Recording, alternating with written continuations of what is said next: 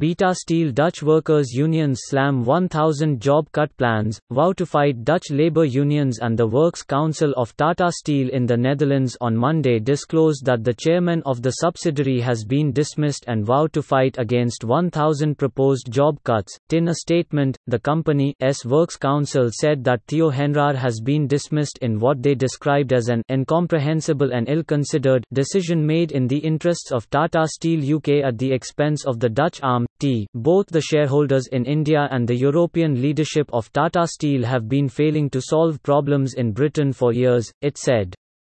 Billions of pounds and euros have not been able to make Tata Steel UK profitable. T Tata Steel employs around 9,000 people at IJmuiden, about 25 kilometers (15.5 miles) northwest of Amsterdam. Also read, conserving cash is the mantra. Firms put capex plans on hold amid COVID-19. T labor union FNV Steel said that Henrar had advocated to preserve the Dutch operations. T the owners of Tata Steel in India are keen to downsize IJmuiden, said Roel Berghuis in a statement.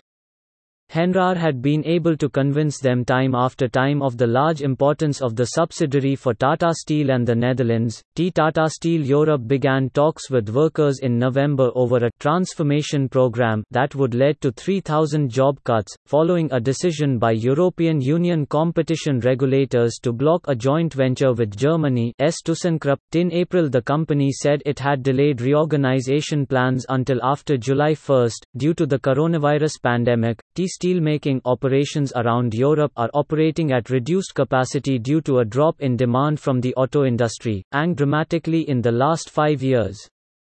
From only six tech unicorns and barely any capital return to investors in 2015, India now has 38 tech unicorns with a cumulative enterprise value of over $180 billion and more than $35 billion in the capital has been returned to investors.